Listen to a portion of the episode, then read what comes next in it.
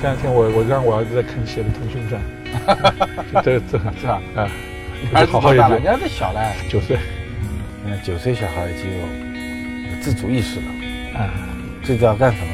所以我觉得这个你你得培养他的口味，啊就是啊你说任由他发展啊，这东西你要去就是诱导一下他的口味。嗯结果他的口味是往这个，其实你说你放任他的狗往什么地方走走吧，其实他也不知道往什么地方走。嗯你你往这个诱导，诱导之后你发觉，哎，他的兴趣真的是往这个地方去了。对的，对的，这是对的，这是对的。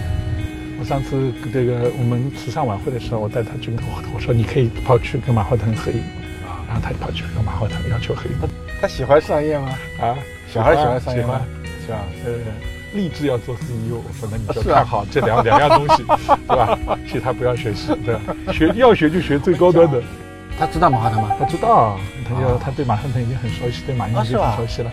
那天马云不在，等他们咱们孩子们大了，这两个这两个马老师也 out 掉了，也 out 掉了，打法也不一样了。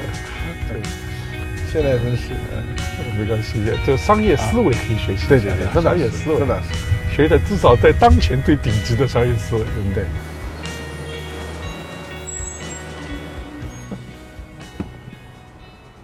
我以前就在这学这个上课的，你上面看到有一个阳台吗？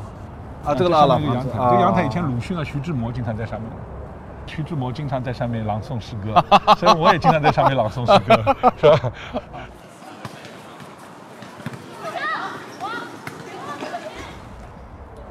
啊，你是当过这个学生会主席啊对，那诗社社长诗社社长也当过啊？那你当年是很风光嘞一年、啊！一年级就来当诗社社长，然后哦一年级下又当学生会主席。我基本上好还开创了一年级就把这两个都当完了，到两三年级之后就去出去工作了，就卖广告了，就是拍广告，这个做广告片导演，然后后来就去挣钱了嘛。那时候哦，那么早九二南巡讲话了呀，九二南巡讲话了之后啊，我们价值观发生改变了。当时你喜欢商业吗？嗯，开始很不喜欢。双鱼座的人是两个极端，啊你一方面呢，可能在那个角度来说，你是特特别痛恨商业的。啊当你两年级、三年级走向商业的时候，你就觉得挺好的它，彻底拥抱它。就我组织一次诗歌朗诵会，我就唯一一年搞一届嘛，嗯那一届我搞，我觉得很多人已经不喜欢听诗歌了。九一年的时候，已经不太有人听诗歌。八十年代不一样，不一样不一样人人坐上一个朦胧诗选。对对啊，所以我觉嗯得，我说怎么怎么办呢？一定要把女生吸引进来啊，这不然的话，我们写诗歌的人就没有价值了。我当时学在学生会领社团联领了一百张海报。以前呢，搞一个诗会呢，都是到上面，比如海报栏，我们这种海报栏上贴，啊比如说找五张海报贴一下。我不是的，我找一百张海报。这广告的这个核心在于本在在于重复啊，我就做一百张海报，每一天砸出去很多海报，砸出去很多海报呢，写的内容都不一样的。然后咱围绕什么呢？围绕女生的生活轨迹。啊啊，从澡堂到打水到吃饭，我们就把他目标说的生活轨迹全部路径全部出来，然后出来我们就把这个海报分一周时间全部贴在他们的门口，让他们没有办法没有看到过。这个诗会开了一天，现场爆满的。所以你搞分众是有道理的，是有道理的，对吧所以我都是有来路的。啊结果呢，我我们那天是爆满的，但是爆满给我一个很大，我觉得很高兴。你看我的广告起作用了哈。嗯但是你可以发觉，等我们讲到半当中的时候，纷纷退场。这个女生们，到我们大概讲到最后的时候，还留下百分之二十的人，就是可见时代变。我以前在有一次在北大演讲，也在讲堂里，然后讲完以后，有个心理系的一个女博士站起来，她就问我问题，她说。电视那时候还电视，还有她说投广告，看到脑那个脑白脑黄金是吧？对。今年过节不送礼，送礼就送脑黄金。对。然后每次看到这种，把电视机就关了，然后换频道，说神经病，洗脑啊。有一次他说我去到医院去看一个看一个病人，然后送个礼，发现随手礼没带，买什么东西呢？脑子里唯一想起来就是今年过节我送你送你这脑白金，这就是条件反射。广告要创造就是人就让你恶心的为止呃对条件反射。其实你是一个好的广告，它印进你消费的心智当中。嗯 当你进行消费决策的时候，它马上形成条件反射。对。但最后产生的结果是好的。结果结果就买了脑，很 脑白金了，对，骂骂咧咧的买了脑。对对对，慢慢的，慢慢的，对对。是。你把我当商品，你帮我分析一下看。啊，如果我要借助你分众的嗯。平台来做的话，怎么把我引爆？他他要首先呢，对对对这个吴晓波老师做一个啊、很清晰的定位。比如吴晓波老师说自己可能会讲这个，可能吴晓波老师实质上有三大优势、七大卖点。嗯，但是消费者只会记住一句只会记住一句话。用一个简单方法，OPPO 手机是拍照很好的手机，金立手机是超级续航的手机，小米手机是性价比很好的手机，时尚人士手机用苹果，商务人士手机用华为。哎，你会发现他不会去记你的三大优势、七大卖点的，他心智结构厌恶复杂，所以你最后用一句话定义。你只能用一句话说出你的差异化，说出别人选择你而不选择别人的理由。好，吴老师，你去想，好，这这叫逼死老板。第二个方法呢是什么？寻，比如如果你是个商品的话，我们叫寻找销冠。谁把这个有有一千个商店，他家这个促销人员去在卖吴老师的书，或者在卖吴老师的很多的这个，他的话术是什么？十个前十大的销冠，他用什么方法，用什么话术卖掉了吴老师？这往往是对的。嗯。第三个部分呢是研究吴老师的粉丝。到处介绍说，哎，你要看书，好了，你要看这个，这看这个知识经济，你要去看吴老师的这个东西啊。好，这个是因为什么？嗯，就是一个呃，就是忠诚的客户向朋友推荐你的时候，他用的第一句话是什么？嗯，把这个三个合在一起，你往往可以找到出吴老师的一个定位是。我还从来没这样找过自己。你可以找到他这个自己。第一个叫顾客认不认？第二句话是什么呢？销售用不用？第三个部分是。对手恨不恨？所以我就说，从这个三个角度，你就可以知道你这个广告语是不是对的。就它一定是有方法论的。嗯，在这个方法论框架之中，它你要要去做做分析的时候，那么刚才说的这个具体的句式是很好。比如老大的写法一定是，你想在这个市场上你是老大，你是烤鸭就去全聚德，果冻我就吃喜之郎，要租车找神州，装修就上土巴兔，这就叫封杀品类。啊，封杀品类，你代表知识经济，比如说，这这个这个这个这个，这就叫封杀品类。嗯，第二个部分，如果你在知识经济里面，或者你所在的这个品类里面，嗯，没不是老大，不是你是老二怎么办呢？老二就是去挑战老大，找老大麻烦，搓轮胎，对吧？比如说同，就比如说上天猫就够了，这就叫封杀品类，对吧？这个那么进攻性的，这个老二就是做进攻性的，同样低价买一针的，同样低价买一赞的，同样低价买一块的。这个句子就是说，哎，我去去去这个挑战，找出我的特性，嗯嗯嗯，这个找到我独有的价值。那么第三个部分呢，一个专门做特卖的网站唯品会，叫垂直聚焦。你们老大老二都很大，但是不不不好意思，我是在特卖这个领域更专业更专注。你们别要动我哈。老四老四是什么？老四被拼多多。老四还有机会啊。老四叫拼多多，就是你们把位置全占了，不带我玩是吧？我直接做社交团购了，拼货拼多多，开创新品类。那现在在你分众过去几年，老大、老二、老三、老四，效果最好的是老几啊？啊，不是，这都有。其实分众上面有很多是，就是一般性角度来说，是很多人开创了新品类，后来成了靠你们。对啊，你看二手车啊，好多都在你这里。都很多，就是一些独角兽公司。小米很多都在你对，就是他投资界有一篇文章说，过去五年最后的特征是，你要知道谁是独角兽，就要去看一下分众。第二句话是说，你要知道谁会成为独角兽，你也去看一下分众。所以看分众就知道这两类人。这个这个你你抢得心机很厉害。其实你一直对对人很感兴趣是吧？对，或者跟人产生互动很感兴趣。呃，对，我觉得我觉得这就是文学就是人学，研究人的学问。你所有的生意逻辑都是跟人有关的。你其实，在对人的观察和他的，无论他的生活轨迹的观察，他的心理心智结构的观察，他的心理规律的观察，你一定可以找出你的商业模式是什么的。哎，你觉得你现在的这种问题分析、分析问题的逻辑框架，嗯，和你小时年轻时候、大学时候有有多大有多大的进化和迭代吗？嗯。我觉得现在我是比较逻辑化了，嗯，就以前我们呢是比较跳跃化，因为你在守成的时候你需要逻辑化一点，但，你在开创性的时候你需要跳跃一点，你把两个，如果我觉得现在的缺点是说我已经不太能够把两个开创性的东西就越来越少了。以前我说电视广告是电视广告，户外广告是户外广告，你合在一起变成是户外电视广告。你敢于把它组合在一起，就像我们读先锋诗歌，不就是把两个挨不上的词语非要挨在一起吗？这就是我们叫词语的跨界组合。对，实际上商业模式是不同的商业元素之间的跨界组合。但是呢，就是你越到后来写 PPT 写写多了之后，你会发现你的逻辑越来越流畅。坏处呢是你的跨界组合越来越少。所以我觉得这一种方法是，当你已经没有再开创出这种全新的这个事业体的这个逻辑的时候，你的变得越来越逻辑化的时候，那我就换一个思路，就是你把电梯媒体这个你手段这个你了解程度最高、最了解的，直接永远聚焦在这个位置上，传授。我今天做了中国大陆，然后我们可以去做中国香港，可以去做印尼，可以做东南“一带一路”，全部出去。嗯，就是我觉得一招鲜就把它做做到底就好了。过去十年，期你你的跌跌宕宕还挺多的。嗯，零八年的时候是你股价比较低的时候吧，对对对。是吧？从六十块钱纳斯达克上市跌到过六块钱，对。对。然后一一年浑水的调查，然后一三年私有化，一对。五年回归，对。就整个有一波这个东西，对对，主要还是零八年那次的这个波动特别大。哦，零八年我看你是，我看材料说你零九年重新来管，对我零八年离开了公司一年。我原来认为是零八年为什么可以交班，是因为最好的环境，又是奥运会，嗯广告又暴涨，一切都是最顺的时候，嗯我退下去，退居二线。第二部分呢，我就觉得，呃，我把分众已经 build 起来了，我可以去做别的事情了。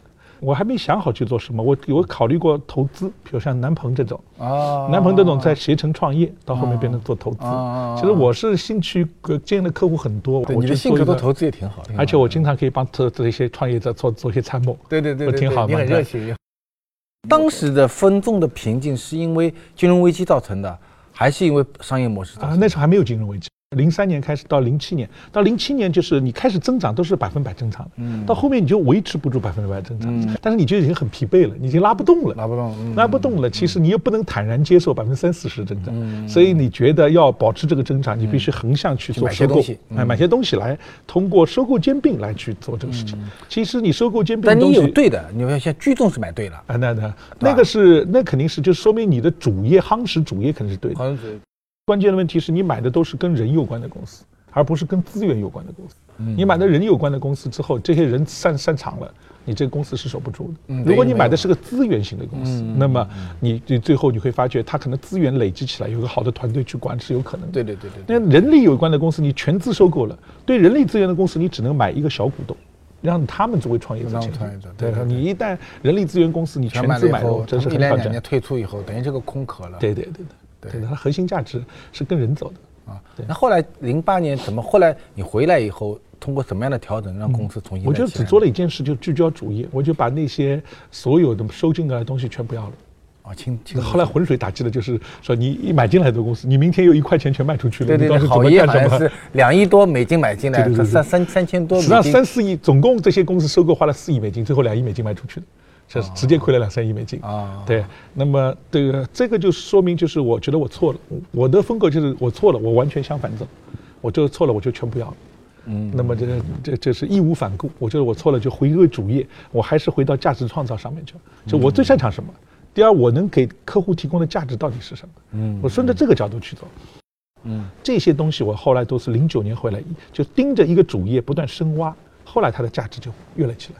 我回来的时候大概只有三十几三十几亿了，营收只有三十几亿了啊，啊，然后那个后面现在已经变成一百三十亿了。嗯，就是我觉得还是在零九年回来之后，你每一步夯实，你也能接受市场的增长，不再是你想象的，好像每年要百分百增长。那你没办法，我接受，我就就匀着百分之二三十的速度前进，那也很强啊。我觉得也挺好的。对，你那个一一年浑水开始，当时在资本市场举经理的时候，就那个时候也是移动互联网起来的时候嘛嗯。就大家在说，原来在电电电梯厅，你说是无聊时间嘛是，东张张西望望。那现在大家都看手机。对对，对。当时这方面冲击大不大？二零一一年开始呢，我觉得这种声浪是有的，嗯就是你的收视就肯定会受到一些影响。呃，五年之后去看这件事，我认为。这它对别人的冲击远比对我们的大，这个因为嗯。这电梯口的时间非常短，两分钟。你如果坐看手机最好的时间是坐在车上，或者我正在等小波老师来，我在餐厅等你，然后我们就看手机。要坐着和站着是不舒服的，嗯。看手机然后这当然看，坐着就很舒服。啊。你能够第二是你有十分钟以上时间一定会拿手机，如果只有两分钟的，你不一定要大部分的也不会看。对，所以我觉得我们这个场景是一个短暂的滞留的世界。对，其实分众的很多价值是没被挖掘出来啊。对对，我觉得生动的价值，呃，还是回归到我当年做这件事情当中。我觉得我主要是发现了一个规律，就是我发觉广告其实是一个反人性的事情，就没有人要看广告的。所以你可以发觉消费者什么时候会看？你可以发现那个独特的场景，消费者等电梯啊、坐电梯的时候，会主动看一下广告。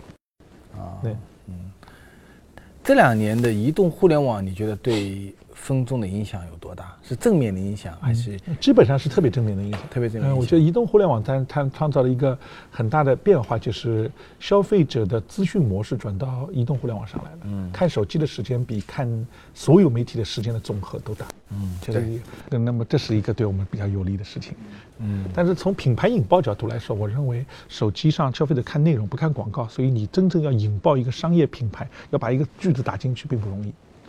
但对分众也也是个好好事儿，对吧？他赚他的钱，可能也许赚了很多钱哈。Netflix 变成一千七百亿美金的公司，对对，成为很伟大的公司，很好啊。那么，但反过来说，至少在广告市场角度来说，有头部的，就是那还是有很多人看广告的哈。在视频里面，七亿用户可能两亿会员，五亿看广告的。嗯。但是其实这两亿的会员往往是对头部的你。嗯。但头部的力量恰恰就是分众的那些人。嗯，那么这样的它的广告模式反而是以分众为比较影响最明显的这种模式，所以我觉得这个移动互联网的它的对那个媒介市场的结构发生改变，给我们创造了机会。我觉得大家真的是对分众不是很了解，或者觉得分众不够性感，但我跟你接触几次，我觉得。觉得你有很多东西是真的是外界不了解的，嗯，一些一些一些。我们因为是不 to C 的公司，我们是 to B 的公司。就虽然我们屏幕是 to C 的，对，但是实际上我们是。就是大家看不到你变化的东西。你在广告市场的份额上说就会看得出来，广告主是非常不爱分众的，他就觉得分众车开创了，不仅是说它是一个就是封闭性的空间当中形成的消费者必经之路上封闭空间当中一个又在无聊空间中的一个最好的媒体场景。第二个部分很重要问题是，它在媒体场景当中，它开创了一种精准细分的。模型，嗯，我一个礼拜放在你电梯里，你走进去会不看到这个广告吗？你就是我要你看到，你大概就会看到的。那么这个就是两者之间就走向了颗粒度比你粗一点，但是它的强制性更高一点，不可选择性更强一点。那所以我觉得这个就得使得你有了一个特别有意思的生存空间。嗯，哎，其实你做那么多年广告，有没有做验过？我那天有一次，有一次你参加我们活动，不在说嘛，江南春这个舌头全中国最贵的，一年要谈一百多亿下来，对对。然后每天工作那么长时间，我还是比较喜欢的，五五五六个小时，对我还是比较喜欢这个职业。那推动你现在的乐趣是什么呢？我觉得首先就是说，呃，一方面我可能经常跟很多的客户啊，或者很多的去做了很多分享。就一个是我觉得分众怎么帮助他去做品牌引爆，我觉得我掌握了一些品牌引爆的原理。在什么场景用什么样的媒体组合，这就是我的职业。我二十五年做这个东西，我觉得我掌握了一定规律。第二个部分呢，我觉得我还掌握了，就是说了什么可能可以打动消费者，就是他在消费者的心智定位当中怎么去做。你后来广告为什么一直没有换行，一直在广告的行业里？我觉得就是我也是挺专注的，就是说你会发觉你会的东西不多。你从大学两年，你你你学会过什么本事吧？你只会广告。从大学两三年开始，你在这个领域就不做，越做越深。就一个人肯定要去看你的长板在什么地方。嗯，对，我觉得不用去用你的短板给别人打嘛。你的长板肯定在于你对文学广告消费者心智的理解，啊消费者行动轨迹的理解比别人快。术业有专攻嘛，就像我们为什么不去做外卖一样的嘛。就说是就像当年我想过的嘛，那跨界打劫多少多了？对，你为什么不做外卖？我就这个问题嘛，我觉得这个，我觉得术业有专攻。我滴滴都做外卖了，为什么你不做外卖？我是垂直重心的，我的风格就是垂直聚焦，做全球最大的电梯媒体集团。我并不是不扩张，我的扩张是往海外扩张。我觉得我终身的事业就是做好全球最大的电梯及电影媒体集团，电影广告媒体集团结束了。我觉得我喜欢很垂直纵深。我觉得这就定位，我就特别相信定位。定位就是，那人家不就跨界打跨界打？那那别人媒体也没没方法也挺好的，就是它作为一种平台型公司，我们是垂直聚焦型公司。现在我们进军了新加坡也好，这个韩国也好，那个这个印尼也好，我认为都挺好的。就是我为什么不在全球范围之内把一种领领域做深做透？但我觉得这就是你不断去想各种各样模式探索，其实风险并不小。你把一种模式说白了，一招鲜，你把它垂直练的，就是你是一个杂耍，就是不变不变，对啊，你是把一个领域练得很熟悉。就像小王老师，你是你也是这样的。我们俩的核心竞争力是什么？我们很清楚我们的核心竞争力在哪一个点上，别人是击不破我们的。我们这心里有底气。你知道到外卖是不是别人可以给寂寞？旭豪同志就把我打半死了，就你以为 旭豪同志多凶猛啊，对不对？你以为他们旭豪会放过我？我不是看你在采访旭豪吗？对吧？你说旭豪同志会放过我，还是王鑫会放过我？你跟这些人混在一起打有好处吗？没好处，这都很凶猛的人呐。你以为跑到别人地界上腿不被打断，是不是？你刚才也在讲，就是说，呃，分众不做跨界打击，只专注在这个行业里面，一直打穿。你觉得过去十多年分众在中国地区获得的这些消费者的认知和成功，比如你现在到到中东去，到欧洲去，到俄罗斯去，你觉得能够拷贝吗？嗯，我觉得至少是一带一路的这种东南亚国家一定是可以的。就是它的能不能拷贝，主要取决于就是说它的楼是不是垂直型的。就是它是高楼型的，嗯，主要这个这个，其实第二个，如果这很多楼都是很低的，这个这个不是以写字楼这种高楼为主的，那么它就行不通。那么第二个部分呢，我觉得就是电梯够不够多吧，这这个地方电梯是不是主流？对。第二是人口密度够不够高？嗯，我觉得这个是人口密度够高，这个楼房是垂直型，电梯密度很高的，我认为基本都可以成功。嗯，所以我们在首尔大概已经覆盖到了几百万人。哦。然后我们在印尼。有印尼雅加达就两千两千七百万人嘛，但是我们现在正在建，新加坡我们在建，那么我觉得这些地方的人口密度都是比较高的，一个城市型的电梯型的，没有电梯无法生活的，这我觉得东南亚一定会成功，欧美会不会成功我就不确定。东南亚我觉得够了，我们算过，东南亚的核心国家大概有二十三亿人口，嗯，那包括印度啊，包括孟加拉国都有一点七亿人口。所以我觉得这些名人，孟加拉一点七，一点七，所以印尼是两点四亿，那都是马上过亿，哎，越南，所以我觉得这些地方都是做得起来的。你看越南，我们的加盟商也好，我们越南也学学习我们这种模式的人，大概已经已经赚一亿多人民币了啊！在越南只做两个城市，河内、胡志明啊，是你的拷贝你的拷贝我的模式，对，可见就是你发现这些地方地界是是可以成功的。这一次跟他的。交流让我比较意外的是他的专注力，这其实挺让我吃惊的。就是，嗯，他把他定义了，呃，楼宇广告，同时呢，他在十多年时间里面完成了楼宇广告从呈现到商业模式的不断的一个迭代，但是他又控制了自己的很多好奇心和贪婪，他一直固守在这个领域里面。你仔细想这件事，它是一家一千五百亿市值的。公司，所以它它每年会产生四五十亿的一个净利润。那如果加上杠杆的话，你可以想象说，这样的公司可能换一个人，可能每年会有几十亿、上百亿的资金去去做周边的相关性的一个投资，或者去跨界打击人家。但你会发觉，江南春好像没有这个想法，他一直还在一个特别垂直的领域里面做，所以这会造成一个一个一个结果是说，那么五年后，如果我们再有机会来谈美团，来谈滴滴。你已经不知道美团会变成怎么样了，你也不知道滴滴会变成怎么样了。但分众传媒可能还是今天这样的分众传媒，他把他的理论磨啊磨啊，最后面磨成了一一颗呃像海边的鹅卵石一样的一个东西，然后三板斧能够把你打倒。所以我一直以为，嗯，江南春是一个被低估的一个企业家。今天我们特意找了华师大你当年。组织午夜诗会的 场所来，呃，如果你回到当年的那个年轻时候的江南春，你你会想到今天这样的一个状况吗？嗯，当然这个是不可能想象的。对我这样在在台子上经常唾弃商业的这个东西，作为一个 这个这个具有诗性的这个 社长啊，社长是这个，我觉得这些我们当时就特别不喜欢女生们都被商业的气氛所的，已经忘记了对诗人的这种这种感觉啊。后来我们就直接走向了这个女生喜欢的那种类型去了。对，现在回过头来看当年的，嗯，看当年那个，当年我觉得就是，我觉得每个年代就是有每个年代的事情，我觉得我们都没有错过。青春期的时候做了青春期应该做的事情，是吧？然后你成熟了之后回到现实社会当中，现实很骨感，你又就这个在现实社会上做了一件开创了一个。但是我觉得这个诗写诗歌这个事情，本质上它是一种词语的创造，啊，是一种情绪的创造。这个我觉得创意创造你的生意，想象力创造你的利润。其实我们像分众这种模式也好，它的文创模式，它跟写诗歌是有关系的。它本本质上它就是一种不同元素之间的总合，而且它就是一个想象力的，通过自己的想象力，通。过自己的创意去创开创了一个新的全新的商业模式。这个从底层逻辑是一样的，底层逻辑是一你样的为那个创造了文字，对对这个创造了一种商业模式、对商业规律的是的是的是的对，其实我最近刚刚写完《激荡实现随大一大》，我中有一句话，嗯，我觉得可能是我们这一代人差不多，就是我们都在被时代改变，也在改变时代。对它本质上来讲呢，还是时代改变我们更多一点我们还是一些随波逐流的是是一些人，无，非没有这个大时代的背景是不可能产生的。对，所以大家还在努力的工作。对对对谢谢，谢谢好谢谢南子。谢谢谢谢谢谢。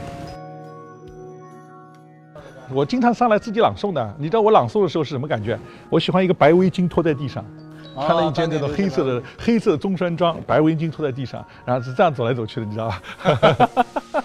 后来这个造型根根本做不下去。我来当你的观众。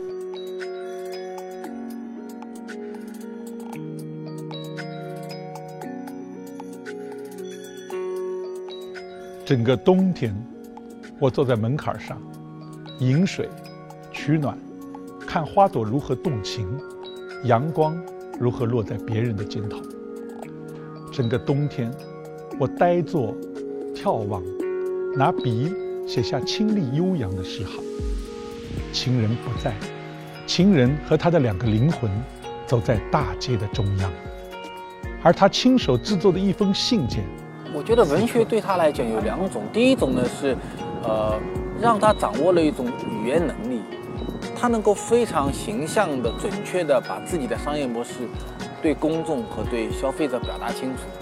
第二点呢，我觉得诗歌也好，文学也好，对他来讲，在他生命中就是一根围巾，他可以没有，但有的话呢，能够让他在那么繁忙的生活中有一种温暖感。你刚才看他在台上朗诵诗歌。他还是蛮自得其乐的，所以你会发现，就是说，其实作为一个华师大诗社的社长的江南春，和现在作为一个分众传媒的江南春，他内在对对文字、对生活，包括对女生的热爱，好像还仍然是存在着的。